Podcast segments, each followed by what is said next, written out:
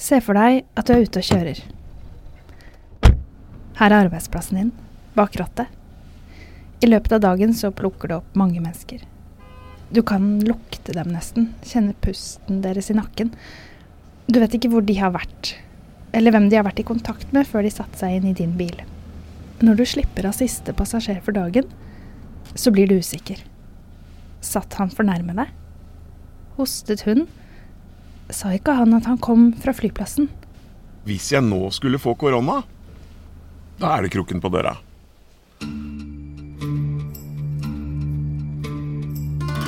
Hvor vi jobber, det har mye å si for hvor utsatt vi er for å bli smitta av korona.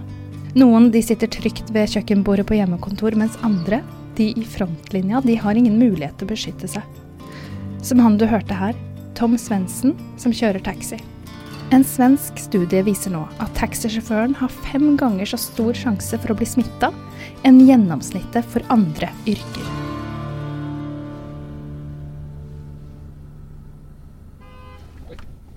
Ja, Der var det en som skulle fremover. Eller han skulle inn på plassen jeg hadde.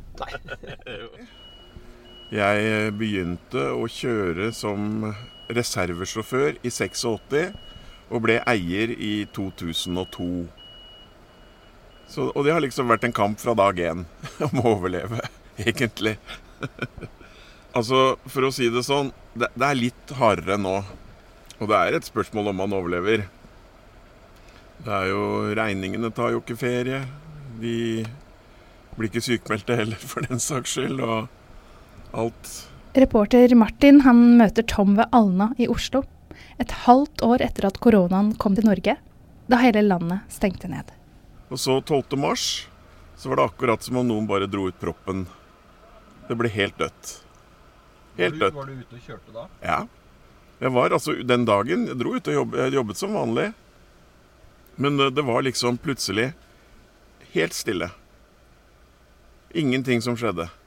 I etterkant så har det liksom sånn gradvis gått litt oppover. Men jeg ligger vel en 40-60, ja 40% kanskje under det vanlige. Fortsatt så kjører Tom rundt. Plukker opp folk. For noen de bruker jo fortsatt taxi. Tom sier at han ikke er så redd for smitten, men samtidig så kan han jo ikke være sikker på at de som setter seg inn i bilen hans, inn på arbeidsplassen hans, faktisk er friske. For jeg håper, altså jeg, jeg, jeg håper at den personen som eventuelt kommer, er såpass fornuftig at han ikke er smittet. Men allikevel, altså jeg, jeg, jeg er bekymret over at antallet øker. Og jeg må jo si jeg er faktisk mer skremt nå, med 12 000 smittede, enn jeg var ved 4-5. Jeg har jo antibac-en. Og jeg bruker liksom eh, Jeg, vasker hendene ofte.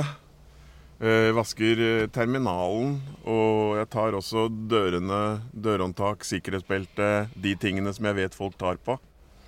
Men, eh, men jeg tror fortsatt det at sjansen for at jeg skal bli smittet, er, er relativt liten. Hvis du nå hadde kjørt en kunde da, og han eller henne hadde korona, og du også ble smitta, da. Mhm. Og, altså, hvilke konsekvenser ville det fått for deg sånn rent ja, økonomisk og i forhold til jobben din? da? Ja, det er jo definitivt konkurs. Uten inntekter så, så, går jo, så går jo liksom Da går jo bedriften i nedover. Og dermed Og jeg, jeg føler liksom at det er ikke riktig å, å liksom sitte på baken og se, og se at den gjør det. Jeg vil jo gjøre alt det jeg kan liksom for å redde det jeg har jobbet for i, i 30 30-40 år. Men samtidig så ligger faren der og lurer.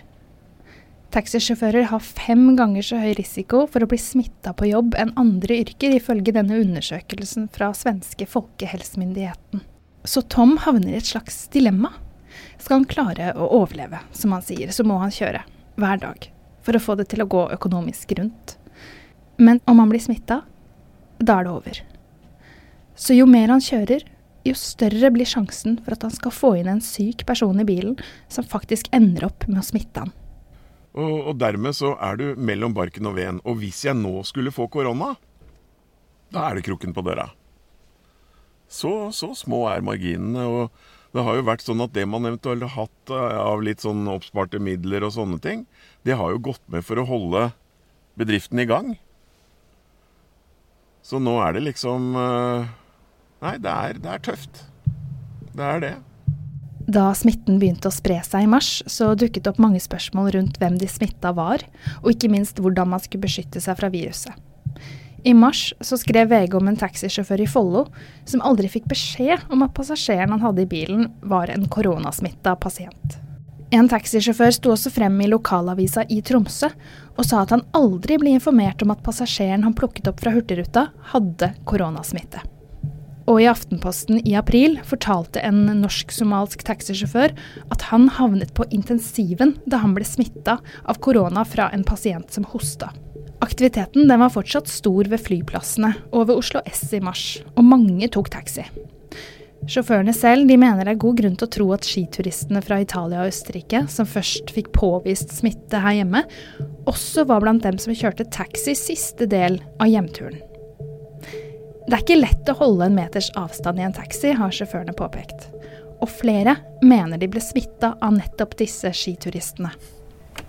Selv om det så ut som en sy, sånn type eh, elitesykdom i starten, hvor liksom du på en måte eh, kjekk og grei kom fra Østerrike og Alpene og Italia, ikke sant? kom tilbake til vinterferie og var sjuk. Da var det mange som var sjuke i starten, ikke sant?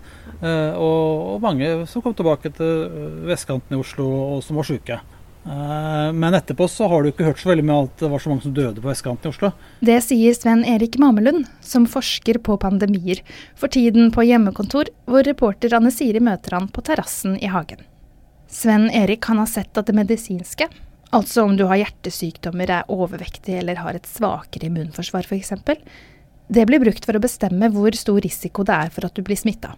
Men resten, som hvor du er fra, hvor du bor eller hva du jobber med, det blir ikke lagt like mye vekt på når man skal finne risikoen for smitte. Sven Erik er tydelig på at sosiale forhold har mye å si for hvor utsatt man er for å bli syk. Uavhengig av om du er syk fra før av, eller hvilken alder du har, så vil det bety noe da om du bor i flergenerasjonshusholdninger, hvor trangt du bor, hvilke yrker du har. Det kan være mer eksponert om du eh, er bussjåfør eller taxisjåfør. Eh, det har i hvert fall flere studier fra England nå vist at det er mer større risiko for deg hvis du eh, får alvorlig sykdom og til og med dødelighet hvis du eh, sant, har vært mer eksponert for viruset gjennom flere kontakter i jobb. Og din mulighet til å holde disse, denne meteren eller tometerens avstand, den er ikke like lett der du bor trangere. Det er ikke like lett når du har andre yrker hvor du er, skal opprettholde samfunnet likevel, kanskje, ikke sant, og er, er trangere på. Bor du trangt sammen med flere, blir du lettere smitta.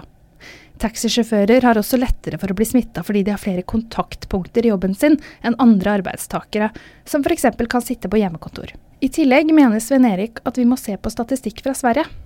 For der har det vært lettere å gjøre statistiske undersøkelser, fordi antallet smitta og døde er langt høyere enn i Norge. Og undersøkelsene i Sverige viser at det er store sosiale forskjeller når det kommer til hvem som smittes. Og dem har vist at det er, eh, er uten tvil visse innvandrergrupper og folk med lavere inntekt og utdanning er blant de som er overrepresentert eh, på eh, dødelighetsstatistikken. Foreløpige analyser fra Folkehelseinstituttet viser at denne tendensen den er lik i Norge. At innvandrere, de med lav inntekt og utdanning, de har større risiko for smitte. Så de som er mest utsatt, de kan sies å ha en kombinasjon av de ulike sosiale faktorene. Altså en jobb hvor man er eksponert, at man ligger langt nede på lønnsstatistikken, og er innvandrer. Det er faktisk sånn at veldig mange har eh, altså flere somalere i større andel da, enn nordmenn. Eller svensker kanskje kjører taxi f.eks. Eller, eh, eller bussjåfører. Eh, eller har bestemte typer yrker hvor det har vært mer eksponert.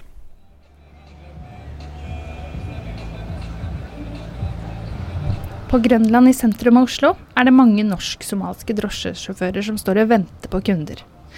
Det var flere sjåfører som ville fortelle om hvordan de kjente denne smitterisikoen på kroppen, men de ville ikke stå fram med navnet sitt. Men en av dem som likevel ville si noe, han kaller seg Mohammed. Vi skal straks få høre hva han forteller. Hei, jeg heter Selma. Jeg heter Lars. Og sammen lager vi podkasten Lars og Selma. Den handler om generasjonsskapet, fordi du er gammel og jeg er ung. Liten og stor. Så til nå har jeg tvunget deg til å snakke om både utroskap, kjærlighetssorg, død, Du hører på oss der du ellers hører på podkast. Håper vi høres. Lars og Selma er produsert av Radio Metro for Dagsavisen. Ny episode hver mandag.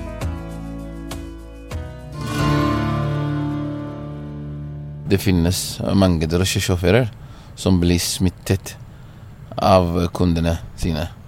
Så det er liksom eh, De jobber veldig hardt jobb for storsamfunnet, og de risikerer vår, deres helse, ikke sant. Så, eller vår helse. Så det er jo eh, Noen ganger det er veldig vanskelig, men vi må, vi må være til stede. Jeg vet at eh, det er mange som, av oss er, som blir smittet på eh, april, mai, mars, eh, juni. Det, det, finnes mange som er, um, som er smittet uh, Som blir smittet, også de smittet deres familie. Så, ja, så det er mange blant drosjesjåfører? Ja, det er mange blant drosjesjåfører. Ja. Mm. Et problem med, med vår helse. Liksom, vi risikerer hver dag med hver kunde. Vi vet ikke hvis han er OK, eller, uh, eller han har noen liksom Eh, koronaproblem med, med, han eller med henne. Det er jo stor risiko for oss og, en, og mindre inntekt ikke som for. Når reporter Martin går ut av bilen til Mohammed, så er det noen som huker tak i han. Abdi kaller han seg, men han vil heller ikke bruke sitt fulle navn. Han forteller om det han har hørt danske taxisjåfører si, at de har et pleksiglass mellom seg og passasjerene som beskytter mot smitte. Hvorfor kan vi ikke ha det samme i Norge, vi som er så utsatt, spør han. Vi må ha det. Noen som separerer sjåførene og kundene. Og den er det meget viktig. Eh, drosjene i Oslo, vi er ikke beskyttet. Og vi sitter miljø, og vi kjenner ikke hvem har smittet med covid-19, eller hvem er ikke det. Det er nesten unprotected sex og vi sitter i bilene. Ingen som vet hvem vi kjører, hvis det er smittet eller ikke. Det er stor risiko. Her det er arbeidsplass. Og du sier drosjen min, vi har ikke speil eller uh, ingenting som uh, beskytter sjåfører og kundene som sitter uh, bak setet. Det er som å ha ubeskyttet sex, sier Abdi. Smitten den kan overføres.